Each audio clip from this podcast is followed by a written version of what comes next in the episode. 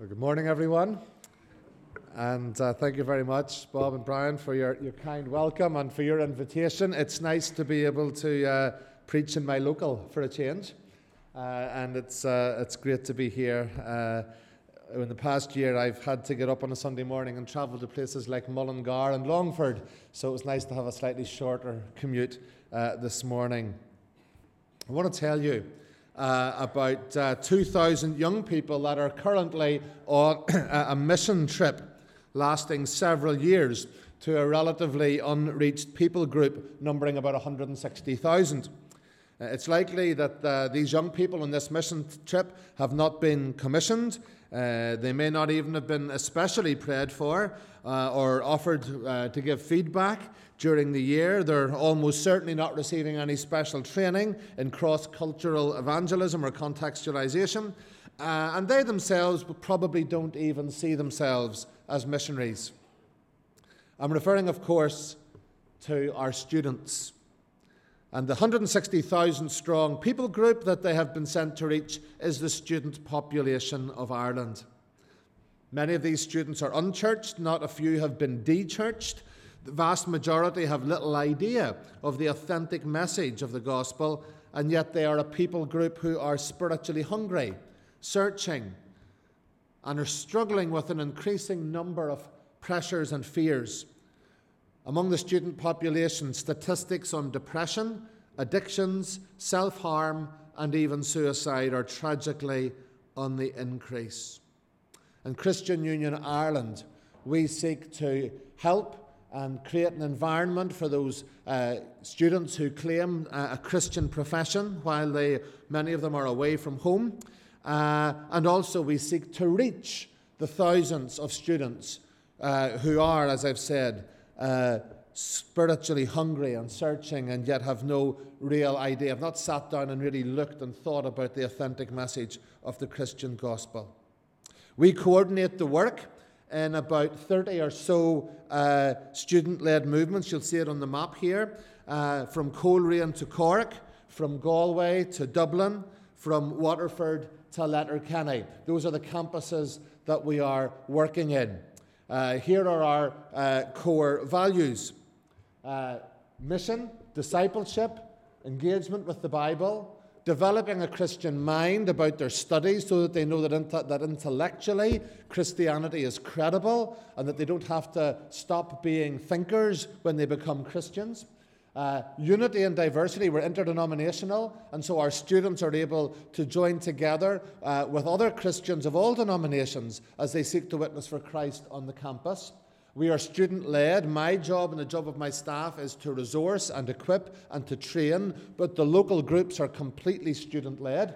We want to serve the wider church, and of course, we underpin all that we do with prayer. I know that here in this congregation you have Chris McBurney working for UCCF in uh, England. that is our sister organisation. So essentially, we do in Ireland what Chris and his colleagues are doing in, uh, in England. Uh, our strategy is built around what we call the three M's of message, mission, and maturity.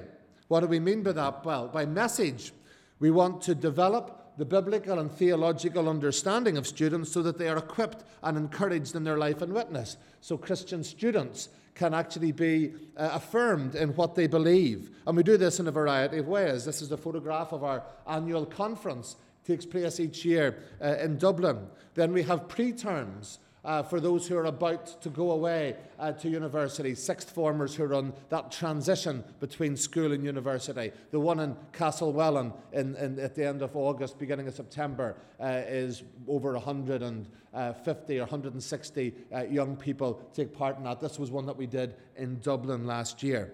And then this is uh, Dublin City University, uh, their Kingdom Cafe, which uh, I spoke at just uh, a couple of months ago. Uh, and every uh, one of our Christian unions would have a weekly meeting where they gather to discuss and talk and be um, informed about what the Christian faith is all about.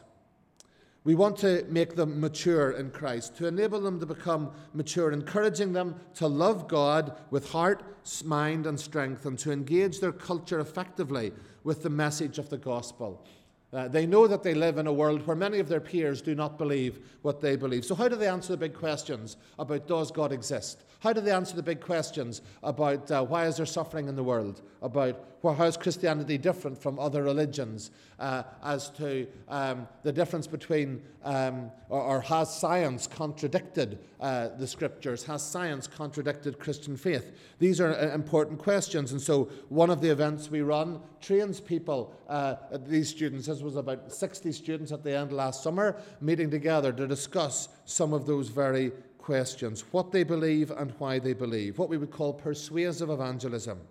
And then this leads on to mission to ensure that the Christian unions understand their primary role as mission teams on campus and that every student has an opportunity to understand and respond to the gospel as it is explained through a variety of media. Uh, one of the tools that we're using at the moment is the Uncover Gospels. This is a very attractively produced Gospel of Luke, Luke, and then it's now just been released in John, where there are uh, questions at the back where a student can sit down and say to their friend, you know, have you ever actually read the Gospels? Well, what about reading with me and seeing what questions you might have? Uh, one of our leaders was about to go out to their Christian Union meeting, um, and their flatmate said to them, You know, the trouble with you is that you only ever read the Bible with, non, with, with Christians. You need to start reading it with non Christians. And this leader uh, had been very skeptical. We'd been trying to get them to use this Uncover, and she had said to one of our staff, You know, none of my friends would be interested in reading the Bible. It's just a non starter. And then this girl, this flatmate, says to her, The trouble with you is that you only read it with Christians. So she said to her, Well, would you be interested? She says, Yeah, I would be. No, you won't convert me, but I'd be interested. And of course, this was incredible because what we're finding is that in a post Christian, post church world, which the majority of our students are in, it's not that they have been brought up in Sunday school with a lot of this stuff, they have never actually heard it. And so here they have an opportunity to sit down and say, well, what on earth is it that you believe? Another area of our mission is among international students. Uh, and over 100,000 international students come to Ireland every year to learn English, to do their studies, anything from two weeks in the summer through to full PhD studies. And we've just recently employed Holly Tagley from Bangor to oversee all of our work among international students. Every year we will have an outreach in Cork, in Dublin. We've also had some in Belfast and in Limerick uh, in the summer. Uh, and then every year, every term time, there are cafes in Jordanstown, Coleraine, Belfast, Dublin, Cork. Uh, cafes for international students to come, uh, to make friends, and to actually hear what Christianity is all about. Many of them said to us, Listen, I love coming here because I'm not allowed to ask these questions in my own country. Uh, and, and, our students have been amazed at the opportunity to share the Christian faith with those who, in a couple of years, will be going back into their own country. And we have seen recently uh, young people coming in, giving their lives to Christ, and then knowing very well what the cost might be, going back into places like Malaysia uh, and North Africa uh, to witness for Jesus in their homeland.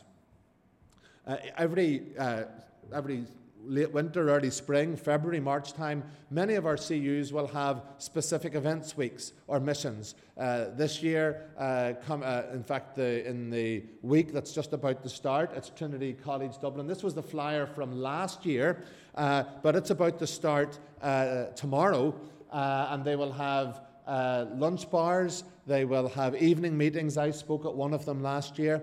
Uh, and then later on in February, Queen's, Jordanstown, Cork will be having theirs. Specific events week that basically blitz the campus so that every student knows there's something happening. When I went to speak at the Trinity one, uh, I couldn't find the lecture theatre where it was being held, and I stopped two students. And I asked them, they were just walking on their way to some party somewhere. Uh, and I asked, Excuse me, can you tell me where the Edmund Burke Lecture Theatre is? Oh, they said, is that where the Christian Union event's taking place? Hold on, we'll show you. Now, they weren't going to it, but they were well aware that this week was happening. And I thought that was a great testimony to what the students had been uh, doing. In fact, Trinity College won an award from the university for that week uh, and its contribution to campus life. Then there, are, uh, there is the European dimension. Uh, this is the Fellowship of Evangelists in Europe, in the Universities of Europe, uh, and some of myself and some of my staff have been involved in that, where we see what's happening here in Ireland, also being replicated in Serbia, and Croatia, and Belarus, and Switzerland, Albania, uh, every country in Europe that has a university. Through our international uh, contacts in IFES, we are able to help, and some of our students are going to be involved this summer in Malta uh, and in Italy doing similar things.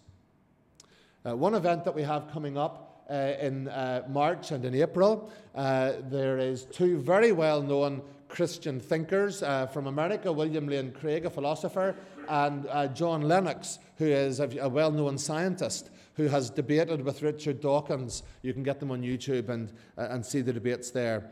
Uh, and William Lane Craig is going to be debating with two representatives from Atheist Ireland in Dublin and in Cork. And then he's coming to Belfast to do an open lecture with questions and answers on the 27th of March in the Assembly buildings in the Spires.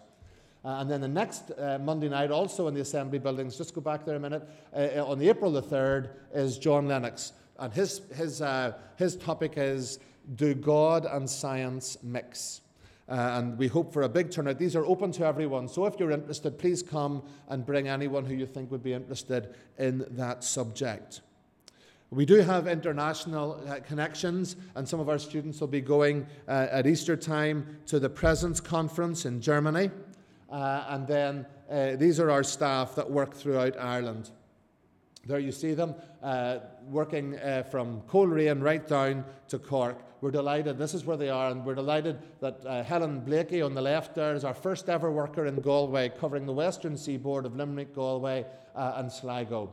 Uh, and uh, they're the guys who are unfortunate enough to have me as their boss. as I said, we're student led. Uh, and our student council is a means by which students, when they have led their local group, can meet together and help us form our strategy and policies for uh, the, the, the, next few years and give student input into that. If you want to know more about us, uh, our website is www.cui.ie. The information is on there, and we're just beginning to populate that with some resources for the wider church. Now, when you've heard about that, and about our uh, ministry. I hope you saw the relevance of what uh, was read for us from Daniel chapter 1. A group of young men, maybe younger than today's college kids, taken away from home to live in a very different environment with people from different countries, new pressures, new temptations, placed in a classroom to study and learn new things, some of which were very foreign to the religious upbringing that they would have had back home. And in that environment, they form themselves into a supportive fellowship Daniel, Shadrach, Meshach, and Abednego uh, of young people who serve the living God. They decide to make a stand and witness for him. The story of Daniel 1 is not a million miles away from the first university Christian union. I think the parallels are striking. And the interesting thing, too, is that we have here a context of absorption. The Babylonians were different from previous tyrannical regimes. Other empires, like the Egyptians, suppressed the con- conquered people, banished them into ghettos, separated them from cultural life, put them into slave labor. Their gods would be smashed to pieces, their religion would be outlawed, the people would be enslaved. But the Babylonians were clever.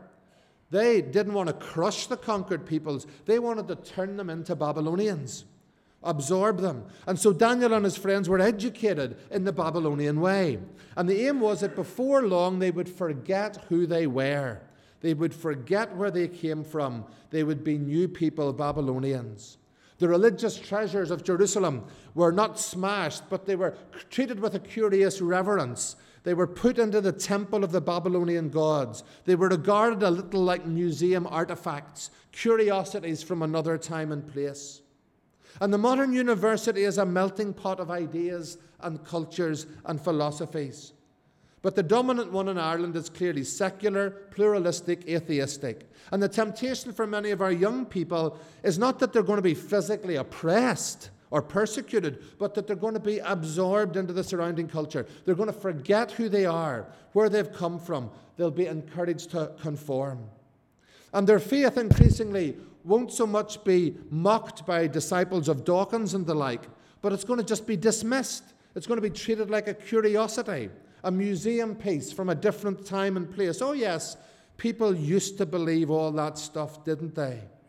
And that's sometimes worse. So pray for our students. Pray for those who are going to be in transition this next summer from high school into university. Uh, that as their first years, they will start to understand that this is the new journey that they are going on with God through their university years. And then we have a case of identity. For Daniel and his friends, they decided to fight the right battles. They knew who they were, and so they didn't mind cooperating with this Babylonian policy. They enroll in the University of Babylon. They learn history and culture. Uh, they study their academic grades. They, they're even uh, tutored in some subjects that would have challenged their faith in God. They wanted to explore and understand the alternative worldviews so that they could better witness to the truth of the living God. They even allowed their names to be changed. They found a way to be good Babylonians without compromising their beliefs. And the student years are a time of great discovery, exploration, learning new things.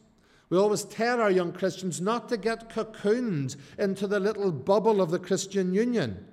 We encourage them to be involved in university clubs and societies to contribute to the flourishing, to pursue postgraduate studies and doctoral studies, to raise up new Christian faculty for our Irish universities.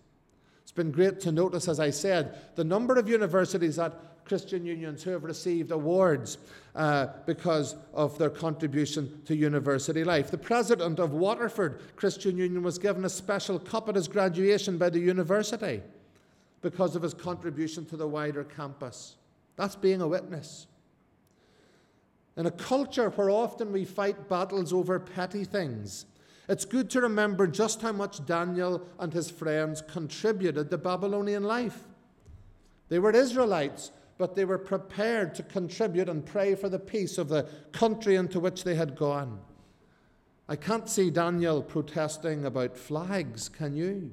I can't see him making a big fuss about having to read a book that might have a raunchy scene or bad language in it.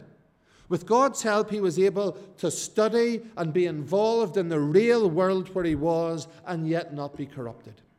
So pray for our students at a time when there is from some quarters increased pressure to disaffiliate Christian groups from the Students' Union. Two Dublin colleges last year weren't able to have CU meetings on campus. Pray that they're going to shine like stars and be able to, to help me to say, as I have done to the university authorities, listen, if you stop this Christian Union from meeting, not only are you going against freedom of assembly and freedom of belief and freedom of speech, but you're depriving the university of a movement that does a lot of good, not just for their own members, but for the wider university life. Pray that they're going to have courage to be salt and light in the rugby clubs, the science clubs, the film clubs, the political societies, the cultural groups. But then, of course, we see that Daniel had a decision to take. He had a stand to make. There was a challenge to his loyalty. It says in verse 8 that Daniel determined in his heart. He made a choice. Now, we're not quite sure what this choice was. It just says that he wasn't going to defile himself with the food and drink at the royal court. There was something there which meant it was a step too far. Some people said, well, maybe the food wasn't kosher. But then why did he not drink the wine? There was nothing against the law about drinking wine. Well, maybe it had been offered to idols. Well, the vegetables that he ate would have been offered to idols as well. No, I think that uh, the most uh, the most believable and credible reason is that eating at the king's table was a particularly intimate thing to do, and it implied a strong identification to the king, an indebtedness to the king. So the emphasis is not on the food and the wine, the emphasis is on the royal court. Why did Jesus finish his ministry with a meal? Why are the rules about abusing communion so serious? it's because eating together in this culture meant that you were ultimately loyal to the person you were eating with. A king would only have those at his table who he would trust with his life, who would live and die for him. And Daniel knew that that would be defilement.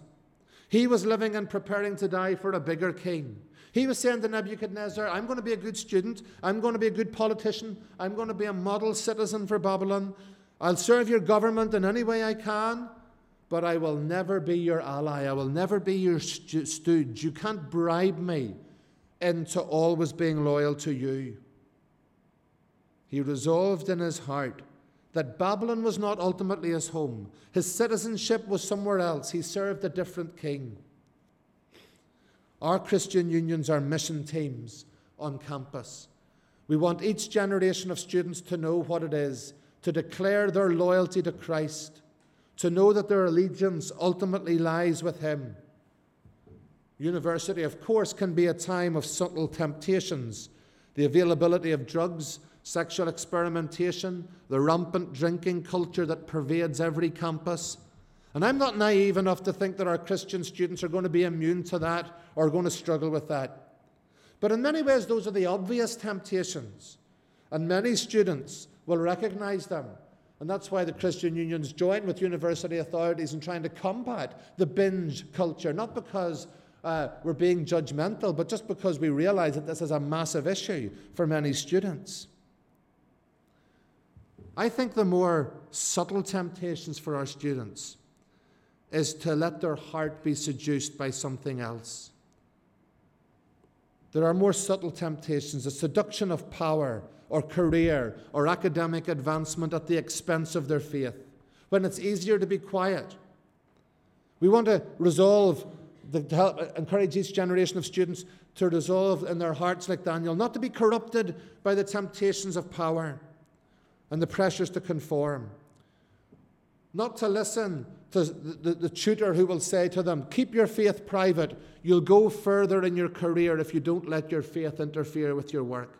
I've had PhD students tell me that's a very real threat. And that's why our tagline is that we are mission teams on campus, doing what the churches cannot do, going where the churches cannot go, interdenominationally, reaching students with the gospel. It is in CU that our young adults learn to lead, learn to pray, learn what it is to be a Christ follower in one of the most demanding environments they will ever face in their lifetime. And they themselves are at such a vulnerable transitional phase in their own development. So, a challenge to our allegiance who do we serve? Who is God of our life? I don't know if there's a place that you can recall where God really spoke to you or what you think of when somebody says, There was a place God really touched me.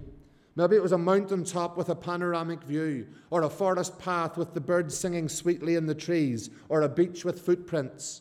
Well, this is my place. It was my first night away from home at Stirling University. And I was sitting at a little bench at this roundabout. I'd bought myself a fish supper from the local chippy at Causeway Head.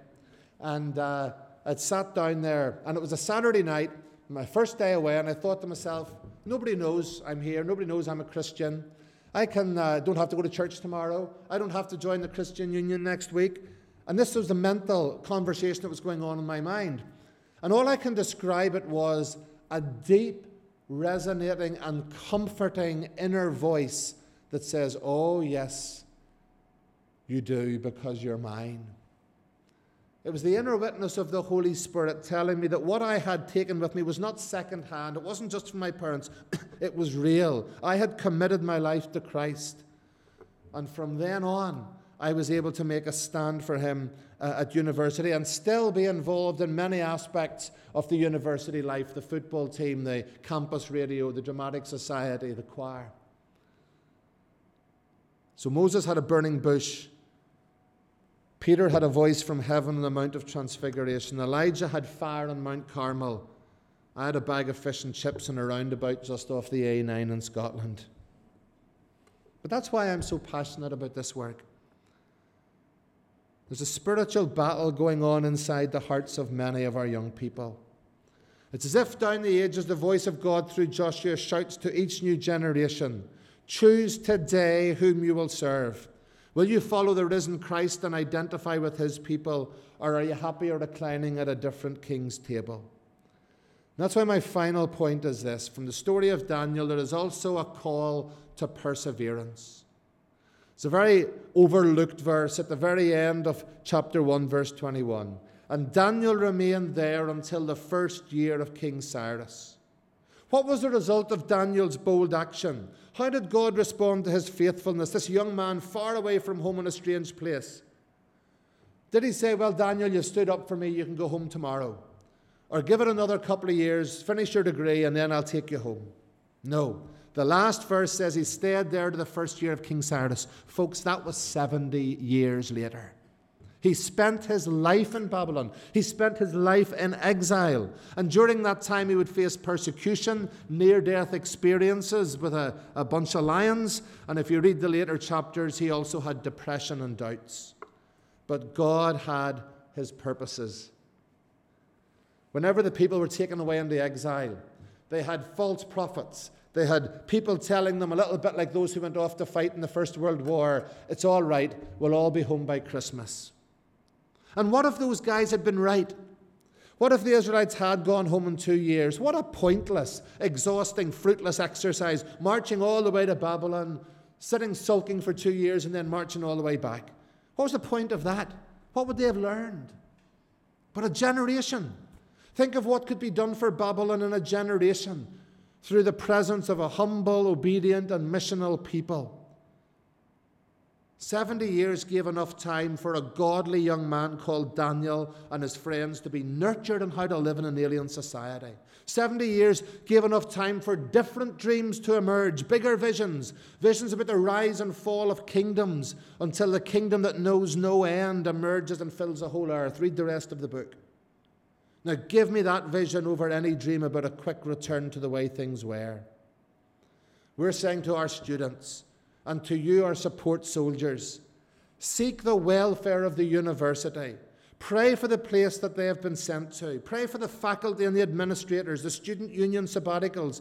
Pray for the people, the students, because if the university flourishes, society will flourish. Pray that the Daniels will emerge in these places. A couple of journalists recently wrote a book about political change. And they said that the key thing to getting political change is to target the universities. Folks, we're in the universities to get spiritual change. The Christian life is a journey to glory, a long obedience in the same direction. Where is the next generation of church leaders coming from? From our universities. Where's the next generation of Christian teachers, lawyers, artists, business entrepreneurs, politicians, and poets coming from? From the young men and women who at the moment are in our universities. A strong student movement today means a strong church tomorrow. So please pray for us and support us. Let me encourage you to support Chris McBurney in his work in Canterbury. Let me encourage you, for those of you who have students here in Ireland, to support our work. There's one of our uh, prayer letters in the hall where there's be tea and coffee. Please take them. Our current one is sold out, or not sold out, out of stock, and uh, it's, the, it's the autumn one that's in there. But please take one. And do seriously think of committing to support the work within the universities, whether that's Chris, as long as he's working in England, and then back here with ourselves. Don't lose heart. In the midst of persecution and depression, God gave Daniel a vision of glory in chapter 7. God on his throne, Jesus coming on the clouds of heaven, and given authority, glory, and power over all nations and peoples of every language worshipped him. This is an amazing mission field. It's one that has so much potential. But we do it simply because we know that as the university flourishes, society flourishes. And as the university Christian unions flourish, the church will flourish.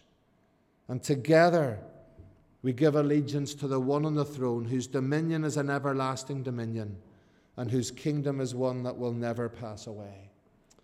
Let's pray.